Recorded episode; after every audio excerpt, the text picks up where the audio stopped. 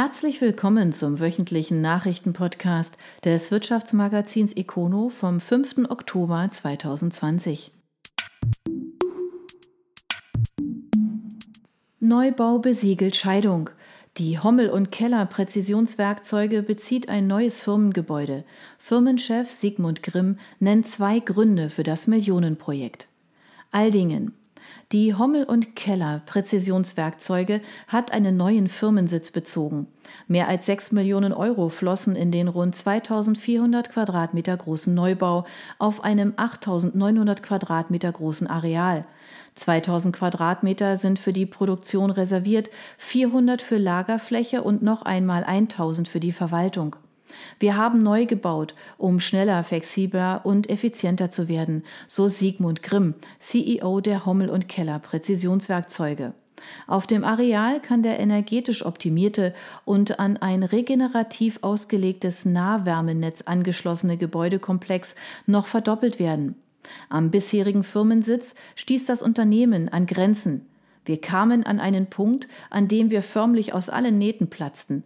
Ohne größere Kapazitäten war die steigende Nachfrage kaum noch zu bewältigen. In unserer alten Fertigung gab es dafür jedoch keinen Spielraum, erläutert Grimm.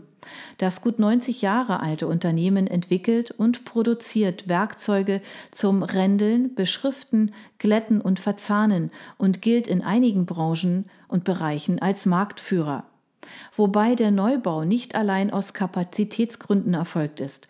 Mit dem Umzug ist die 2017 vollzogene Aufspaltung der Hommel- und Kellergruppe in die Bereiche Werkzeuge sowie Härte- und Oberflächentechnik nun eben auch räumlich erfolgt. Neuer Job für Holger Jahnke.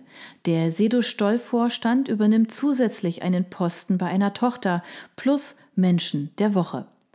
Dogan Owingen. Holger Jahnke hat als Vorstand Vertrieb und Marketing beim Möbelhersteller Sedo Stoll einen weiteren Posten übernommen. Er übernimmt das Ressort bei der Tochtergesellschaft Klöber am Bodensee.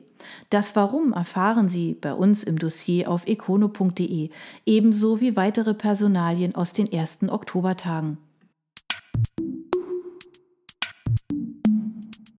Hausaufgaben rund um den Feldberg. Nach einer Sonderprüfung wird die Abrechnung der Hochschwarzwaldkart als nicht nachvollziehbar abgestempelt.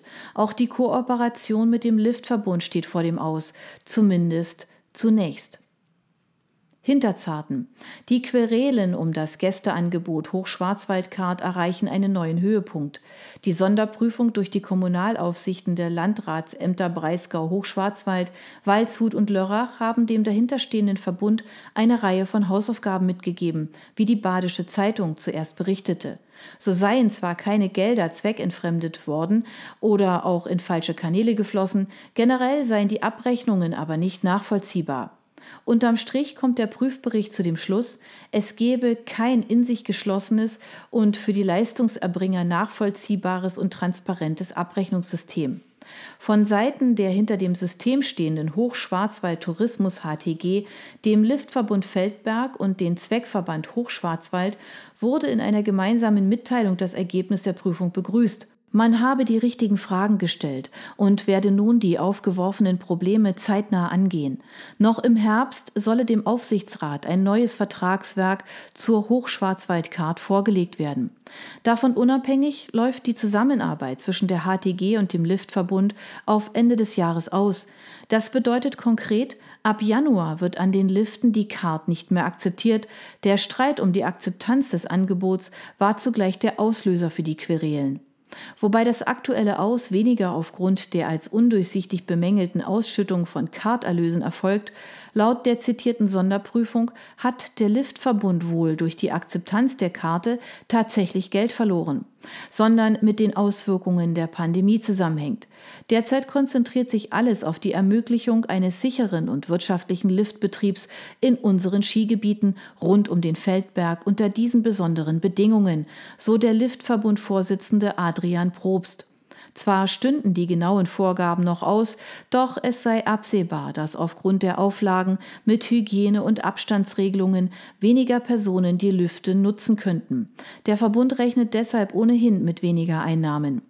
Das Aus für die Hochschwarzwaldcard im Liftverbund ist aber nicht das Ende. Man bleibe für eine Kooperation ab der Saison 2021-2022 im Gespräch. Sternenbeck strukturiert um. Die insolvente Bäckereikette Buhmüller Backbetriebe plant drastische Einschnitte, von denen 220 Mitarbeiter betroffen sind. Für einen Bereich wird noch eine Lösung gesucht. Hechingen.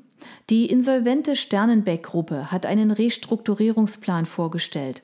Demnach sollen 45 der 2015 Filialen in sechs Bundesländern geschlossen werden. 220 Arbeitsplätze sind davon betroffen, die meisten im Verkauf, nur wenige in Produktion und Verwaltung. Und die meisten Filialen, nämlich 31, fallen im Land zwischen Heidenheim und Villingen-Schwenningen weg, allein in Stuttgart sieben. Parallel steht auch der Produktionsbetrieb am Stammsitz der Buhmüller Backbetriebe auf der Kippe. Dieser sei mit einer Kapazität zur Belieferung von 120 Filialen deutlich zu groß. Es bleiben nach Auskunft des Unternehmens am Ende im Land nur noch 41 übrig. Deshalb wird hier nach einer neuen Lösung gesucht. Das Unternehmen produziert aktuell in insgesamt drei Backbetrieben. Die Lösung für den Backbetrieb wird auch durch einen unveränderten Fokus gesucht. Sternenbeck wird nach eigener Aussage nun das Angebot deutlich anpassen. Künftig soll es mehr frische Produkte samt Angeboten in Bioqualität sowie vegetarische und vegane Snacks geben. Die Gruppe will damit den verschlafenen Trend aufgreifen. Die Gruppe hatte Ende Mai die Sanierung in Eigenregie eingeleitet. Allerdings muss Buhmüller bereits seit mehreren Jahren immer wieder Anpassungen am Geschäftsmodell vornehmen und wollte in diesem Jahr eigentlich nach der jüngsten Restrukturierung wieder voll durchstarten. Durch die Auswirkungen der Pandemie musste die Gruppe dann aber noch einmal eine Korrekturschleife durchführen. Die Gruppe geht auf die Gründung einer Bäckerei im Jahr 1766 zurück. Galvanoform ist gerettet. Das insolvente Unternehmen überzeugt die Gläubiger mit dem vorgelegten Plan. LAR die Galvanoform-Gesellschaft für Galvanoplastik hat eine wichtige Hürde zur Aufhebung des seit Ende 2019 laufenden Sanierungsverfahrens in Eigenregie genommen. Der Gläubigerausschuss hat dem vorgelegten Insolvenzplan zugestimmt. In Kürze soll laut einer Mitteilung der begleitenden Kanzlei Menold Betzler die Aufhebung durch das Gericht erfolgen. Der Plan fußt demnach auf zwei Bestandteilen. Erstens haben die Gesellschafter weitere Mittel zugeführt, zweitens mussten die Gläubiger zwar einem Vergleich zustimmen, sollen aber dennoch eine deutlich überdurchschnittliche Quote erhalten.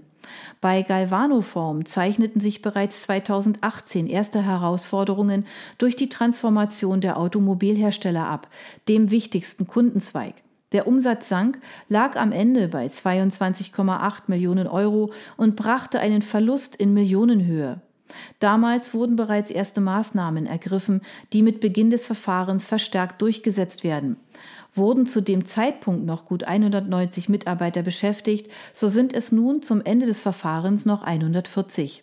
Das Unternehmen wurde 1956 gegründet und hat in den Jahrzehnten danach immer wieder neue Technologien vorangetrieben. Heute bilden neben der Oberflächenbeschichtung auch verschiedene Schweißverfahren die Kernkompetenz. Zusätzlich zu Kunden aus dem Automotive-Bereich zählen unter anderem auch Unternehmen aus der Luftfahrt und Medizintechnik zu den Auftraggebern. Vom Rekordkurs zum Minus. Die Rampfgruppe spürt nicht nur die Auswirkungen von Corona und verliert zweistellig an Umsatz. Eine Konsequenz? Bei einer Tochter wird die Führung ausgetauscht. Grafenberg. Eigentlich hatte man das Geschäftsjahr 2019-2020 bei der Rampfgruppe bereits nur vorsichtig prognostiziert.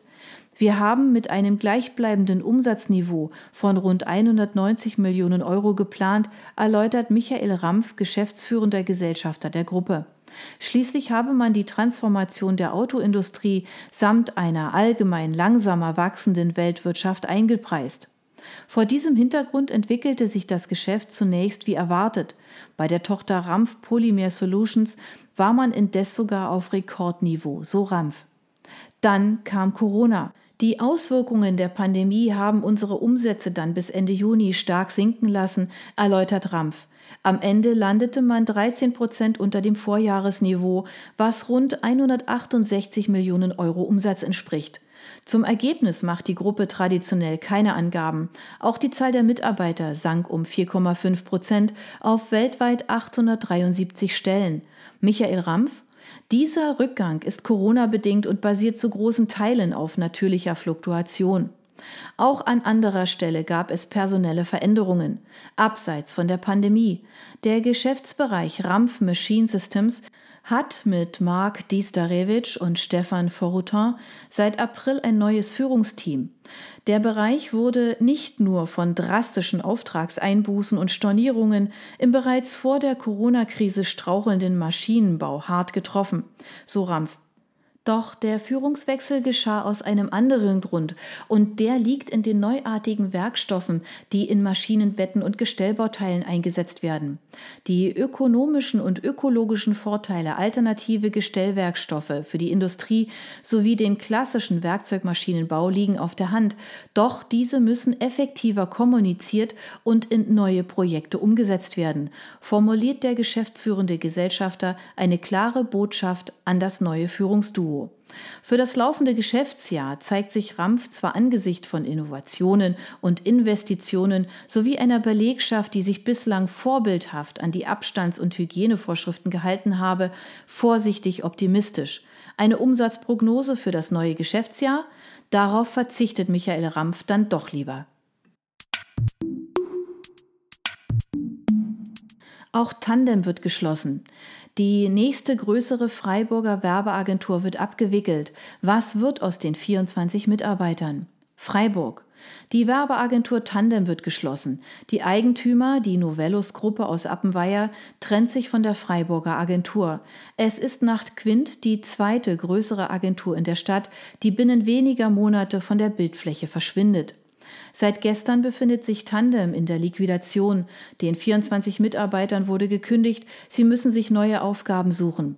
Jobangebote aus der Novellus-Gruppe gebe es nicht, sagt Vorstandschef Rico Siefermann auf Nachfrage. Zur Novellus-Gruppe gehören mehrere IT-Unternehmen, etwa das Systemhaus Leitwerk, der Dokumentenspezialist Modox und der Rechenzentrenbetreiber Baden Cloud. Der Konzern hat zuletzt mit 390 Mitarbeitern einen Umsatz von rund 75 Millionen Euro gemacht. 2020 werde der Umsatz voraussichtlich auf ähnlichem Niveau landen, so Siefermann.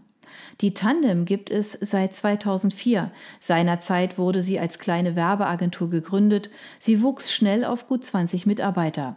2014 übernahm die heutige Novellos die Freiburger Werbeagentur Kiesewetter, die später mit Tandem verschmolzen wurde. Die Tandem hat sich dann zu einer strategischen Markenagentur entwickelt, so Siefermann. Dass man sich vom rein digitalen Portfolio gelöst habe, sei vielleicht ein Fehler gewesen. 2019 hat die Agentur einen Umsatz von 2,7 Millionen Euro eingespielt und dabei laut Siefermann rote Zahlen geschrieben. In diesem Jahr liegt der Umsatz nach den ersten neun Monaten etwa 20 Prozent unter dem Wert aus dem Vorjahreszeitraum. Tandem hat mehrere namhafte Kunden in der Region, etwa Lila Schlossbrunnen, Lactalis, Badischer Winzerkeller und die Brauerei Waldhaus. Auf die Kunden habe die Entscheidung keinen Einfluss, versichert Siefermann. Alle bestehenden Aufträge würden voll abgearbeitet. Geschäftsführer der Agentur ist Dirk Pinter. Er war für eine Stellungnahme nicht zu erreichen. Der zweite Geschäftsführer, Winfried Mantwill, hat Tandem bereits im Februar nach gerade mal anderthalb Jahren verlassen. Die Novellos hat im Juni eine andere Firma übernommen, die offenbar besser ins strategische Konzept passt. Die Karlsruher Firma Stielgrenze ist auf individuelle Softwareprogrammierungen spezialisiert. Zum Kaufpreis gibt es keine Angaben. Insgesamt gehören sechs Inhaltsgesellschaften zur Novellus-Gruppe. Neben Stielgrenze, Leitwerk, Modox und Baden Cloud sind es noch Octo IT und Link2Air. Die Firmengruppe hat sieben Standorte. In Freiburg ist sie im Industriegebiet Freiburg-Hochdorf. Hier ist neben der Leitwerk auch die Tandem zu Hause. Heckler und Koch wehrt sich doppelt. Der Waffenhersteller verliert das Bietergefecht zur Lieferung des Standardgewehrs der Bundeswehr. Der Grund scheint komplex. Nun legen die Oberndorfer juristisch nach. Am Ende könnte der Preis der kritische Faktor sein. Oberndorf. Der Waffenhersteller Heckler und Koch H&K hat nach der Rüge nun auch einen Antrag auf ein Nachprüfungsverfahren eingereicht, um doch noch den prestigeträchtigen Großauftrag zur Lieferung des Sturmgewehrs für die Bundeswehr zu erhalten. Das teilte das Unternehmen mit. Diese Vergabebeschwerde hat eine aufschiebende Wirkung, weshalb nun unklar ist, wann der Auftrag endgültig vergeben werden wird. Experten rechnen mit einer Verzögerung von mindestens einem halben Jahr wobei Kenner der Materie dem Verfahren wenig Chancen einräumen. Das Beschaffungsamt arbeite inzwischen gründlicher als noch vor einigen Jahren, die Fehlerquote liegt damit niedriger. Dafür rückt ein anderes Detail in den Fokus, der Preis. Wie mehrere Medien übereinstimmend berichten, wollte HAK für die Lieferung der 120.000 Gewehre zunächst 235 Millionen Euro in Rechnung stellen. Während des Verfahrens wurde der Preis dann auf 179 Millionen Euro gesenkt, wobei der Gewinner der Ausschreibung, der Waffenhersteller CG Hänel, diesen Preis noch einmal um 50 Millionen unterboten haben soll. Da Hänel zu einem Konzern mit Sitz in den Vereinigten Arabischen Emiraten gehört, steht nun der Verdacht des Preisdumpings im Raum. Derlei Praktiken sind bei öffentlichen Vergabeverfahren verboten. H&K hat sich auf alle Fälle mit der Doppelstrategie strategisch abgesichert. Das Nachprüfungsverfahren stoppt aktuell die Vergabe und die Rüge rückt den Preis in den Fokus. Der Waffenhersteller Heckler und Koch hat fristgemäß eine Rüge gegen die Sturmgewehr-Vergabeentscheidung des Bundesamtes für Ausrüstung, Informationstechnik und Nutzung der Bundeswehr eingereicht, wie das Unternehmen in einer dünnen Mitteilung sagt. Die Süddeutsche Zeitung hatte zuerst darüber berichtet, Beobachter rechneten mit dem Schritt. Nun ist offen, wann das neue Gewehr tatsächlich geliefert wird und wer am Ende den Auftrag bekommt. Heckler und Koch hatte sich schon im laufenden Vergabeverfahren mit einem Brief an die damalige Verteidigungsministerin Ursula von der Leyen über das Verfahren beschwert, weil es aus Sicht der Oberndorfer Anforderungen gestellt wurden, die das Gewehr naturgemäß nicht erfüllen konnte, die aber auch der Einsatzrealität widersprechen. Zudem seien die Tests methodisch unsauber und wissenschaftlich nicht einwandfrei. Dies könnte nun auch bei der Rüge im Mittelpunkt stehen, wobei sich Heckler und Koch nicht zu den Details äußern wollte. Beobachtern zufolge könnte aber auch der Konkurrent CG Hänel ein Angriffspunkt sein. Das Unternehmen ist laut Handelsregister mit einem Jahresumsatz von 7,1 Millionen Euro eigentlich zu klein, um einen derart großen Auftrag mit einem Volumen von rund 220 Millionen Euro stemmen zu können. Zwar verweist man bei Händel auf die Muttergesellschaft der Merkel-Gruppe, 132 Mitarbeiter, 21,4 Millionen Euro Umsatz, verweist auf die Erfahrungen in der Gruppe mit militärischen Waffensystemen und will bis zu 90 Prozent des Gewehrs in Deutschland fertigen. Doch Zweifel bleiben. Vor allem, da die Eigentümer der Unternehmen in den Vereinigten Arabischen Emiraten sitzen. Angeblich hat Hähnel den Auftrag vor allem über den Preis gewonnen, der gut 50 Millionen Euro unter dem von Heckler und Koch gelegen haben soll. Dieser Kampfpreis könnte nun auf eine verdeckte und damit unzulässige Subventionierung durch staatliche Stellen hinweisen, was ein wichtiger Punkt in der Heckler und Koch Rüge sein könnte. Sollte die Rüge abgewiesen werden, kann Heckler und Koch noch ein Nachprüfungsverfahren bei der Vergabekammer beantragen und noch eine Hoffnung haben die Oberndorfer. Am Ende muss der Bundestag über die Vergabe entscheiden. Mehr zu diesem Fall erfahren Sie auf econo.de inklusive der kompletten Berichterstattung. Der größte auf der höchsten. ThyssenKrupp macht sich zum Geburtstag des Testturms ein besonderes Geschenk. Ein Modell aus dem 3D-Drucker, fast zwei Meter hoch. Rottweil. Der Aufzughersteller ThyssenKrupp Elevator macht sich ein besonderes Geschenk zum dreijährigen Bestehen des Testturms in Rottweil. Auf der Besucherplattform wird ein 1,85 Meter großes Modell des Turms aufgestellt oder, wie es der Konzern ausdrückt, das größte 3D-Druckmodell des Testturms wird erstmalig auf Deutschlands höchster Aufsichtsplattform aufgestellt. Das Modell wurde per selektivem Lasersintern im Tech-Center des Konzerns in Essen hergestellt. Das Modell wurde in fünf Einzelteilen aus Metall gedruckt und anschließend miteinander verschraubt. Das Verfahren ermöglicht hochkomplexe Strukturen ohne Werkzeuge, nur auf Basis einer digitalen Zeichnung. Dabei schmilzt ein Laserstrahl das Metallpulver im Bauraum zum Werkstück. In dem 246 Meter hohen Testturm werden in zwölf Schächten verschiedene Aufzugssysteme getestet, darunter der Multi, der mit seiner Magnetschwebetechnologie als zukunftsweisend gilt. Die Kabinen können nicht nur vertikal, sondern auch horizontal unterwegs sein. Mit 232 Metern gilt die Aussichtsplattform des Turms als höchste in Deutschland. Bis Juli 2020 wurden 500.000 Tickets für den Besuch verkauft.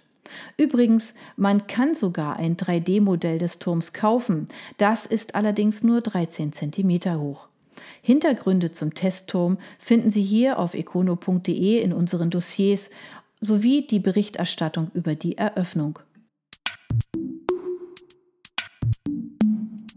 SHS investiert in den Kampf gegen Migräne. Tübinger Beteiligungsgesellschaft finanziert niederländisches Start-up. Tübingen. Die Beteiligungsgesellschaft SAS engagiert sich mit einem nicht näher bezifferten Betrag beim niederländischen Start-up Salvia Bioelectronics. Das junge Unternehmen aus Eindhoven hat in einer neuen Finanzierungsrunde jetzt 26 Millionen Euro von verschiedenen Investoren eingesammelt, darunter auch SAS. Salvia entwickelt elektromedizinische Lösungen zur Neurostimulation und hat sich auf die Behandlung chronischer Migräne spezialisiert. Die neue Finanzspritze soll zur Entwicklung einer neuartigen Neuromodulationstechnologie eingesetzt werden. Mit diesem Therapieansatz sollen bekannte neuronale Ziele zur wirkungsvollen Behandlung chronischer Migräne angesprochen werden. Die Therapie soll Patienten zur Verfügung gestellt werden, die unter lähmenden Kopfschmerzen leiden. Migräne ist eine der Hauptursachen für körperliche Einschränkungen bei Menschen unter 50 Jahren und betrifft eine von sieben Personen, davon überwiegend Frauen. Patienten, die unter Migräne leiden, erleben Episoden von pochenden, pulsierenden, halbseitigen Kopfschmerzen, manchmal begleitet von Übelkeit, Erbrechen und Lichtempfindlichkeit. Migräneattacken können von einigen Stunden bis zu mehreren Tagen andauern. Mehr als fünf Prozent der Patienten leiden an chronischer Migräne mit Symptomen an durchschnittlich 22 Tagen pro Monat. Im Zuge der Finanzierung wird SAS-Gesellschafter Sascha Alilovic in den Verwaltungsrat von Salvia berufen. Nachdem wir uns eine Reihe vielversprechender Unternehmen in den Benelux-Staaten angesehen haben, sind wir stolz, Salvia Bioelectronics in unserem Portfolio innovativer Healthcare-Unternehmen aufzunehmen, sagt Alilovic. Mit Hilfe der neuromodulatorischen Technologie von Salvia hoffen wir, die Situation von Patienten mit chronischer Migräne verbessern zu können und gleichzeitig einen positiven Einfluss auf die Gesundheitsökonomie zu haben. Die Tübinger SAS Gesellschaft für Beteiligungsmanagement investiert in Medizintechnik und Life Science Unternehmen mit Fokus auf Expansionsfinanzierungen, Gesellschafterwechsel und Nachfolgesituationen. SAS gibt es bereits seit 1993. Aktuell investiert das Unternehmen bereits aus seinem fünften Beteiligungsfonds, der ein Volumen von 130 Millionen Euro hat. Ein Fintech kauft das andere. Der Treasury-Spezialist Bellin übernimmt ein auf den Finanzmarkt spezialisiertes Softwareunternehmen. Ettenheim. Der Treasury-Spezialist Bellin übernimmt das Softwareunternehmen Matchnet. Dieses ist spezialisiert auf Software und Services für die Bewertung von Finanzinstrumenten. Mit diesem Schritt baut Bellin sein Angebot in den Bereichen Bewertung und Risikomanagement weiter aus. Matchnet ist ein hochspezialisiertes Unternehmen, das bereits seit 40 Jahren im Geschäft ist. Risikomanagement darf in keiner Treasury-Abteilung fehlen. Gleichzeitig ist es sehr vielschichtig und oft extrem komplex, so Martin Bellin, CEO und Gründer von Bellin. Zum Kaufpreis gibt es keine Angaben. Bellin wurde 1998 von Martin Bellin gegründet. Im Juni hat das US-amerikanische Softwarehaus Cooper die Mehrheit an dem Unternehmen übernommen. Mann und Hummel kauft zu. Ludwigsburger Konzern erweitert sein Filtrationsportfolio. Ludwigsburg. Der Filtertechniker Mann und Hummel erweitert sein Angebot durch einen Zukauf. Die Ludwigsburger übernehmen Helsa Functional Coating, einen Spezialisten im Bereich Aktivkohle und Molekularfilter. Zum Kaufpreis gibt es keine Angaben. Helsa Functional Coating hat durch die Zugehörigkeit zu einem Familienunternehmen mit ebenfalls langer Historie eine ähnliche Unternehmenskultur. Wir freuen uns sehr auf die Zusammenarbeit mit den neuen Kolleginnen und Kollegen, sagt die stellvertretende Vorstandsvorsitzende Emes Weißenbacher. Für uns als Nischenanbieter intelligenter Premium-Lösungen der molekularen Luftfiltration birgt die Übernahme viele Potenziale, sagt Norbert Gregor, Geschäftsführer bei Helsa.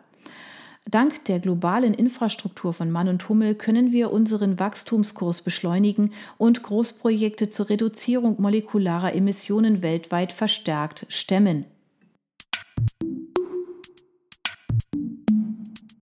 Das waren die Nachrichten des Wirtschaftsmagazins Econo.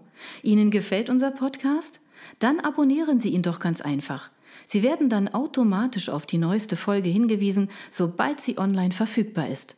Sie finden uns auf Spotify, iTunes, Deezer, Enker FM und vielen anderen Plattformen unter Econo, der Nachrichtenpodcast. Sie möchten mehr zu Personalien, Events oder verschiedenen innovativen Themenschwerpunkten erfahren? Dann schauen Sie doch bei uns auf econo.de vorbei. Wir freuen uns auf Sie.